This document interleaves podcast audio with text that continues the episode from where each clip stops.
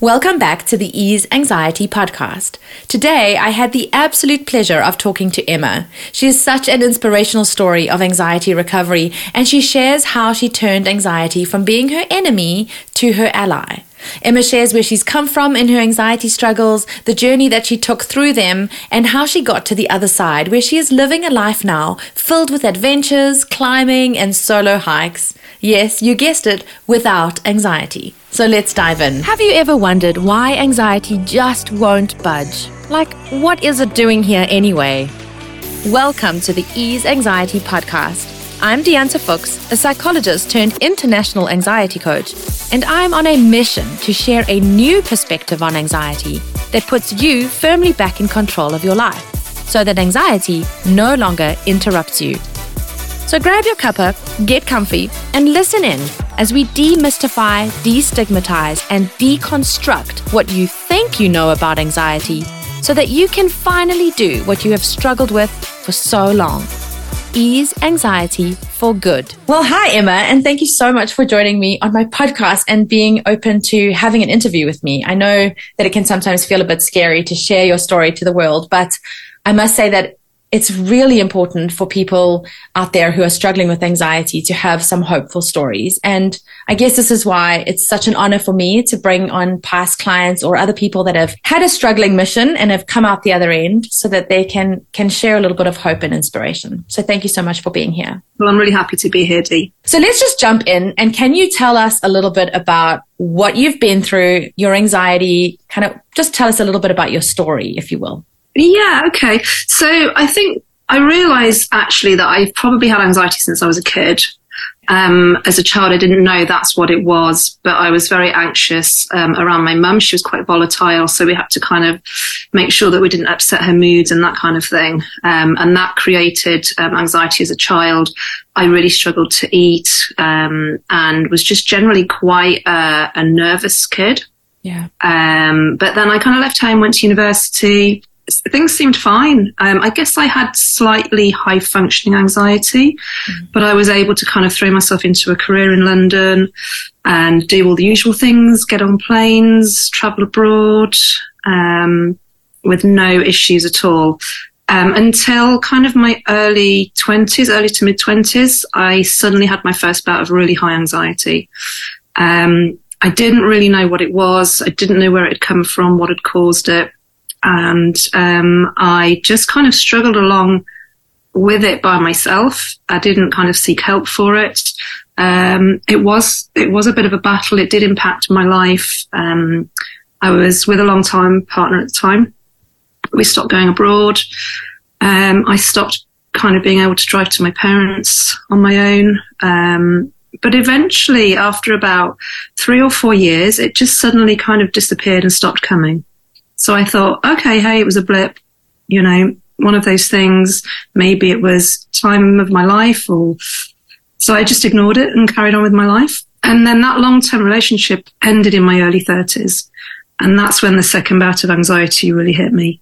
Um, and the same thing, I didn't really know what it was. I knew I wasn't feeling right, but I didn't really understand what the anxiety was. I just knew that it was kind of stopping me from doing quite a lot of the things I wanted to do. And again, I just kind of, I just kind of battled with it and fought through it. And again, after a few years, came out the other side and it kind of, um, petered out and stopped and my life became much more settled. Um, I met another man. We got married. I had a good career. We bought a house. Um, and I just thought, yeah, that's, that's never coming back again. And then my mid forties really was when my life began to unravel um, within the space of 18 months. My marriage ended. That was quite traumatic. My, I discovered my husband had been living a secret life, um, and had had numerous affairs throughout the whole of our marriage. Um, and then a few months after that, my mum passed away very, very suddenly with no warning at all. Didn't even make it into hospital. And then six months after that, my dad passed away. So everything in my life just completely uh, fell away. And I did my usual thing. I threw myself into my career and sorting out uh, selling the house. Um, I had to sell the house because I couldn't afford to buy my ex-husband out. So I was kind of dealing with estate agents and funerals and wills. And um, just kind of put everything on the back burner and just kept busy and focused on what I needed to get done. And then about four months after my dad had died, the house finally sold, and I decided I was going to take six months out of work. I was going to move to the other side of the country and take some time to try and find out what I wanted from my life, who I really was, where I wanted to go in the future. And the idea was I'd go for six months and then after six months decide, do I stay here and make a go of it or do I come back? Um, and I did the move and six months in, I suddenly started to experience the anxiety again. I knew at that point what it was. Um, and so I did seek out some private counseling. I now know it was completely the wrong sort of counseling for what I needed at the time. And about two months into the counseling, uh, I went back for a friend's wedding. And when I came back over Christmas, I just had a massive breakdown. Everything just kind of got on top of me. And, um, yeah, it was terrifying. I'd never experienced anything as intense as that. The counselor that I was seeing at the time diagnosed me with severe depression and anxiety. And um, there I was, kind of on my own in a new place, knew very few people, um, having this having this breakdown, wondering what on earth I was going to do to, you know, kind of pull myself together. I did go and see my GP. Um, I didn't want medication at the time, um, it was actually something that I was more afraid of taking medication than I was of my symptoms. Um, so I was referred to my local mental health team who um, referred me for a mindfulness based stress reduction course. Okay. Which was amazing, but that took five months to come through after seeing the doctor. Um, and I did have six sessions of counselling as well. I decided the only thing I could do was kind of try and resource myself. So I took a Couch to 5K, started running. and volunteered two days a week in a garden that was open to the public. I helped out at dog training class. I just tried to get out of the house as much as possible and just, I kind of thought I'd push through it again because I'd pushed through it before in the past. Mm. But this time, you know, it, it was different. This time the symptoms were, were really high. But gradually, little by little, after over about six months, things started to settle down for me. But the one thing that I just could not shift was the, the stuck anxiety. It was a lot less, you know, within about four months of starting to feel better, I got myself a job and I had to push through loads of anxiety, kind of starting a new job, and then a year after that, I bought, decided that I was going to settle here and I bought a house. And I had to push through loads of anxiety around buying my house. And yeah, it just, it was just never ending. And I just, in the end, I just got worn down. I, I'd done everything I possibly humanly could to try and, you know, come out of it the other side. But it was really impacting my life. It was preventing me from really kind of embracing the life that I'd made for myself in this new place. And it was, yeah, it was robbing me of my joy. Yeah. It's so interesting when I speak to people who who I work with or who I meet when when I'm chatting to people with anxiety, there is this common thread that says, now that I look back, I realize I was anxious when I was a child. But before anxiety was there, they hardly would have thought that they were anxious. And many people have the story of having an experience of anxiety throughout their lives, sort of on and off, and then this concept of white knuckling through it, pushing through it, right? Like just getting on with it and pushing it aside. And, and yeah, it does subside to some extent, but then there's always another episode that follows. And so I guess this is exactly the story that you're telling, right? Like it, there is some anxiety in the background that you didn't realize was there until you now look back. And then we've had these sort of episodes throughout life often coinciding with pretty big life events. So we can understand why you'd feel anxious at those points. But then we kind of culminate in this big one that happened more recently, right? And as you say, you kind of managed to white knuckle or push through it, but there was still an element of it being stuck. Can you talk a little bit more about that stuck piece that was there? Yeah, I think knowing what I know now, you know, from doing the boot camp, I was actually generating a lot of my own anxiety by trying to get rid of it and it you know it's so kind of um, it's so counterintuitive but I was beating myself up a lot around, you know, I should have been stronger. You know, I should, you know, I'm not the sort of person that has a breakdown. You know, why did that happen to me? It was my fault. I should be doing this. I should be doing better. I should be able to go and, you know, stay with friends. I should be able to be working full time because I had only gone back to work part time. Um, and actually so much of that was, was what was keeping the anxiety stuck and just generating more and more and more. And I was just so hard on myself over it you know? And the way I spoke to myself, it's like, oh my God, you're anxious again this morning. What the hell is wrong with you? Why can't you just be like everybody else? Why can't you be a normal human being? You know, you're, you, yeah, it was, it was, I was so mean to myself. Yeah. And so much of that was what was generating, what, what was keeping the anxiety stuck is I was in this kind of loop. I was so, anxiety felt so unsafe that I was completely anxious about having the anxiety because having anxiety meant I couldn't work full time and I couldn't earn enough money and I couldn't maintain friendships and I couldn't visit family. Um, so yeah, it just, it was just going round and round and round and round in a loop. Yeah. It, yeah. Thank you so much for sharing that. I think what's really important is this concept that people say anxiety is the reason that I can't do these things. And so anxiety becomes this enemy or this thing that we become afraid of. But really anxiety is there because there's something else going on that's making you not be able to go to work or hang out with friends, right? It's the belief about self as being not good enough or being judged or I'm not performing in a certain way. And then we're anxious because we're worried that that is true. And then we blame the anxiety that that's the reason why we can't hang out with these people. But actually there's this other stuff going on underneath. Did you find that to be true as you kind of work through your processes? Definitely, definitely. I mean, yeah, a, a lot of what my problem was was that I'd lost a lot of self esteem. I didn't value myself. Um, I couldn't see why people would want to spend time with me or hang out with me, you know, especially not in this kind of broken state. And I'd completely labeled myself as like, you know, I'm broken now. No one's going to want to you know, to know me. Um, I'm a, like a shadow of my former self. Um, and it was the beliefs that I had about myself that were, that were keeping the anxiety stuck. Yeah. Definitely. Yeah. So what did eventually work for you? Because I know you you did implement so many things, right? Like as you said, kept yourself busy, forced yourself out, like super high functioning. so what was the thing that kind of eventually shifted that for you? Well, do you know, I I spent a lot of time, as anxious people do, researching to death, you know, what my magic cure was going to be. And of course, there's a lot of people out there offering you know, help for anxiety. Um, and I did a lot of kind of like free master classes and stuff, but nothing really, nothing really kind of rang true for me. And then, you know, there are people out there that charge a lot of money and you kind of think, oh, you know, that they just kind of want your money.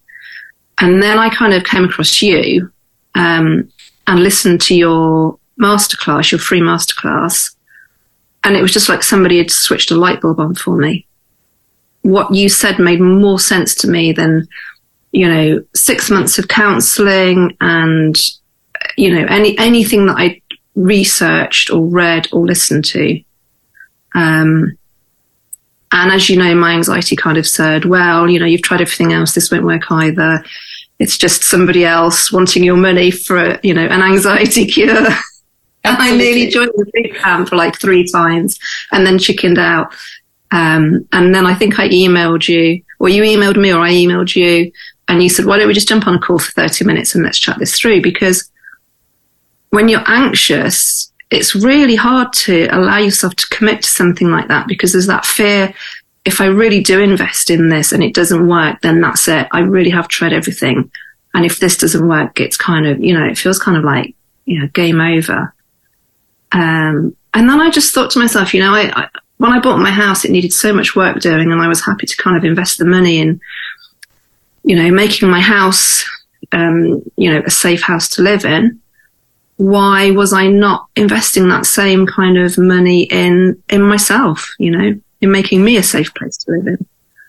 Um, so I just bit the bullet really, and and I remember signing up and then just feeling so super excited about the boot camp starting because I just felt finally, you know, I feel like I've really done something for myself that feels really hopeful and positive. Um, and just, yeah, just the way that the boot camp was structured, you know, being with other people, doing it as a group, kind of cheering each other on, you being our own little cheerleader on the sidelines for us every week. Um, and this whole theory about, you know, it's not the thing you're anxious about doing, it's the anxiety about being anxious that's keeping you stuck. Yeah. And it just, yeah, it was just like, wow, that's totally it. I'm not actually scared about driving to my sister for the weekend.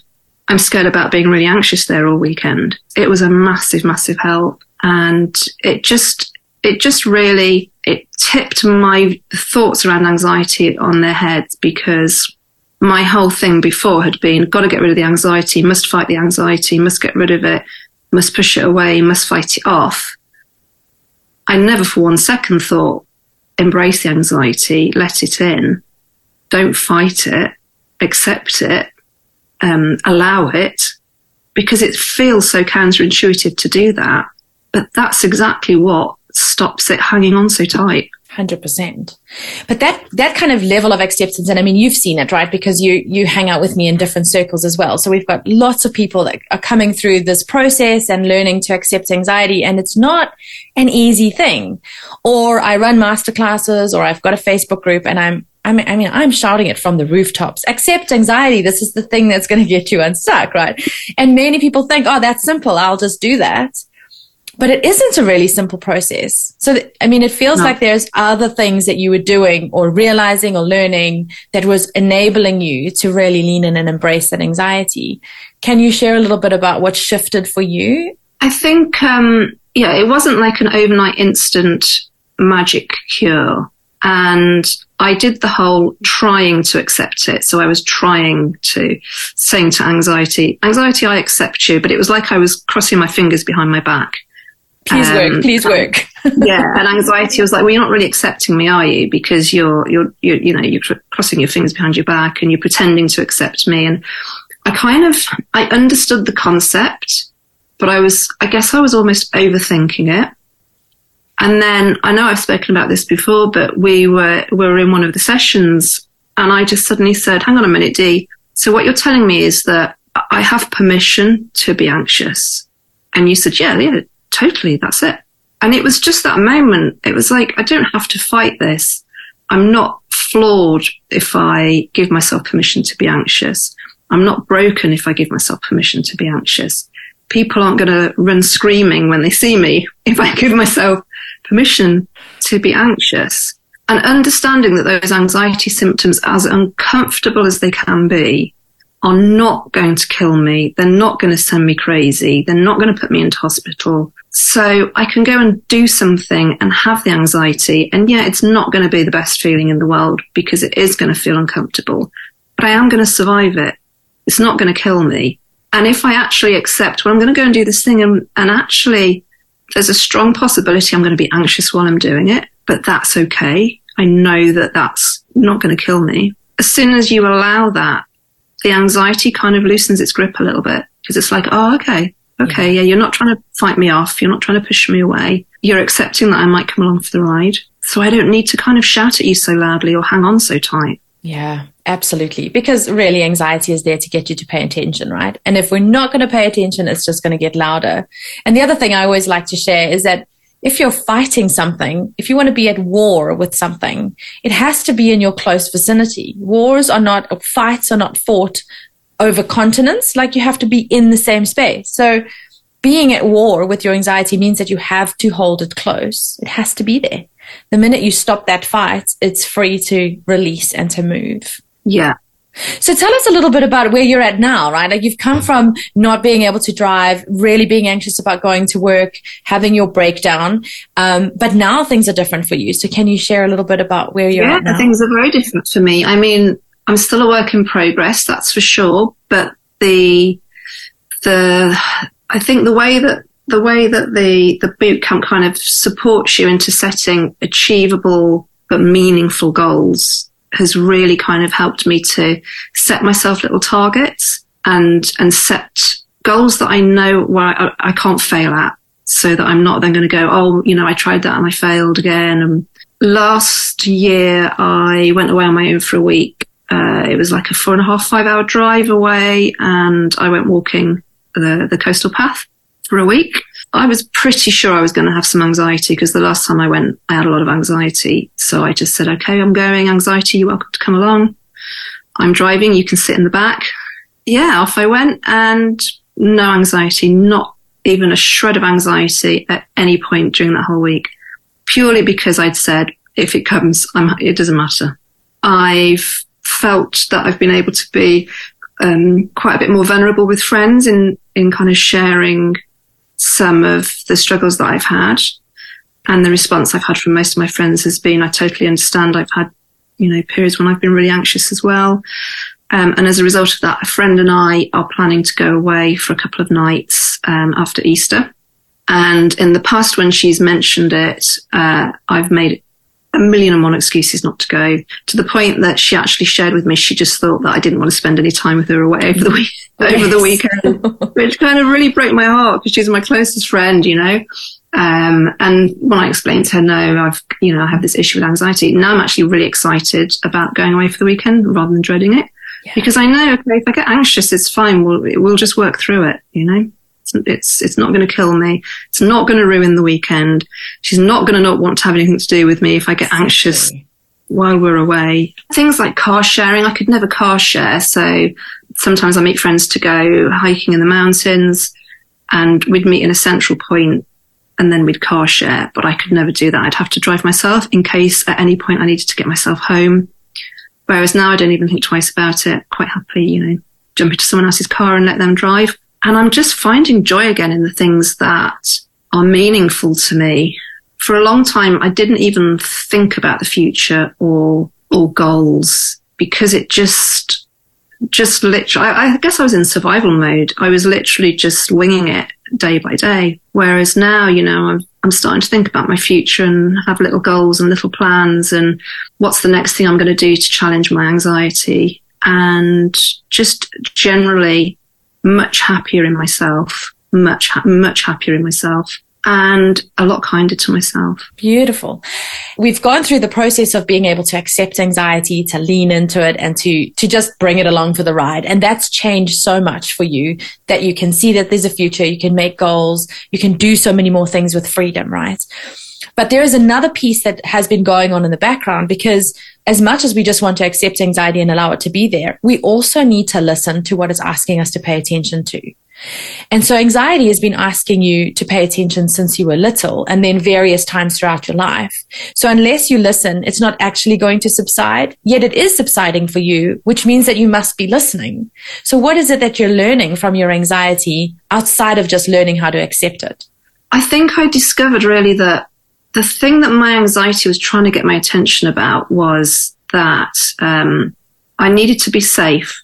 And the way that I could be safe was to make sure that everyone around me was happy, that everyone around me was going to stay and not abandon me. And in which case I needed to really people please, really make sure that everybody wanted to be around me, really make sure I didn't give anyone any excuses to abandon me.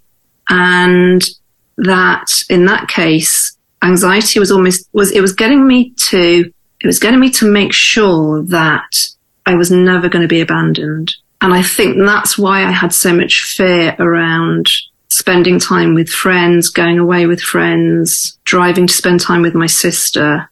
All of those things involved having to not have anxiety in order to be acceptable. Absolutely. And then, needless to say, it came up big and strong when relationships ended because that's a yeah. form of abandonment, right? And then moving to a town where you know no one. Yeah. Big stuff.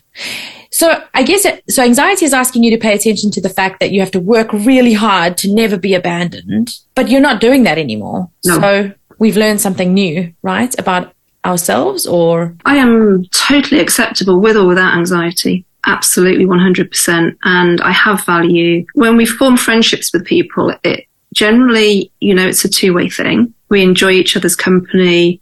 Um, we support each other. We're there for each other. And I always expected that I would be the one giving in a friendship or a relationship. I needed to be the one that was always there for the other person. I, I never accepted the fact that it could be the other way around for me. And that wouldn't make me a burden or make me somebody who was um, going to kind of bring the mood down or you know i could be the person that turned to other people for help uh, and i wouldn't be abandoned. You know the more i have these conversations with people as as beautiful brave and honest as you are to share so thank you emma i really appreciate it um, and the more i look at myself right like this is a journey of self-discovery as well as i do this work with other people i'm always seeing myself reflected in their stories and the more I do this, the more I come to realize that our anxiety peaks when we believe the lie that at the core of it, we're not good enough. And so when we pay attention and we start doing the work, we begin to realize actually, I may just be good enough. And when you start to learn to accept that, that I belong, that I'm good enough, that I'm safe, that I have everything that I need to cope with difficult situations, then anxiety can subside as well. But there's, there is this sort of three part process. And I think as I'm working with others, I'm, I'm developing my programs to include more of this, where instead of just focusing on trying to accept anxiety and, and learning to be with it, because of course it's a mammoth portion of it, we also need to do the work of, of healing that root cause, of healing that inner belief or that lie that we've become to believe that's causing the anxiety in the first place. Because if you don't do that piece as well, then the anxiety is going to keep reminding you of how inadequate you feel or how incompetent you are or how unlovable you think you might be. Um, so those pieces really have to be healed as well. Yeah. Absolutely. Yeah. The core belief work that we do in, in the boot camp, um, is really pivotal. You know, I found that really pivotal. It really opened my eyes to the things, the lies that I believe about myself yeah. And when you, when you can change your thinking around how you think and feel about yourself, it's not like a sudden overnight clap of thunder and you feel completely different. It's like a, it's like a slow kind of drip, drip, drip. And little by little, it kind of builds on itself. And you start kind of changing a little bit of a thought about one thing. And then that helps you change another little thought about something else. And then it's like a snowball effect. And then I suddenly found myself just singing around the house and I'd think, oh wow, I'm really happy today. Where's that come from? Or just, you know, feeling, feeling good about myself and not really knowing how that had happened, but realizing that it was just that little drip, drip, drip at a time and that build, gradual build and understanding those core beliefs is so important in order to be able to do that. I always say that anxiety or any emotional response that we have runs far deeper than just the feeling that we're having.